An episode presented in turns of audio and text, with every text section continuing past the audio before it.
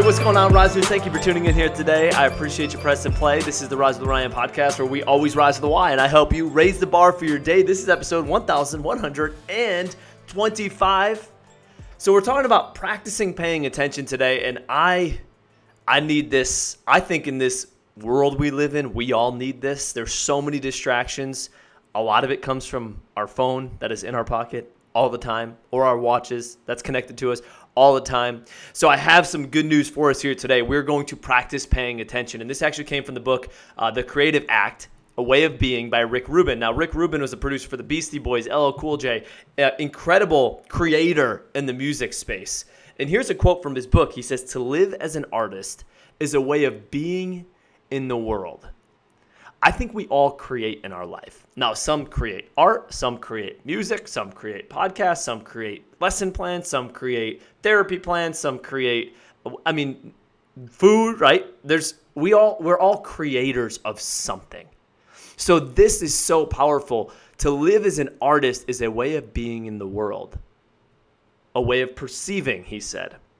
A practice of paying attention refining our sensitivity to the tune into the more subtle notes, looking for what draws us in and what pushes us away, noticing, noticing what feeling tones arise and where they lead.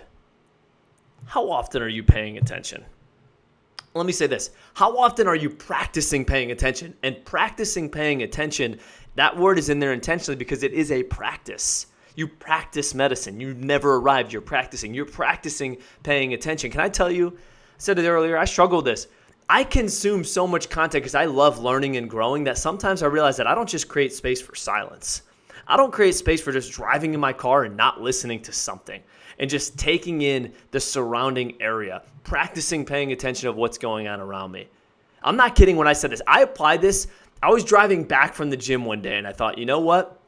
I'm going to practice paying attention today. I go there 25 times a month. I turn the radio down, I turn the podcast off. I just sat in silence, and I'm usually consuming content during that time. But this one, I just practice paying attention. I notice things on that drive that I've never noticed before, and I've made that drive over 500 times.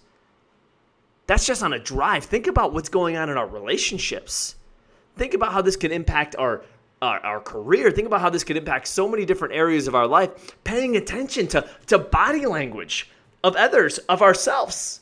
Paying attention to the attitude of ourselves. Paying attention to the attitude of others, the tonality of voices.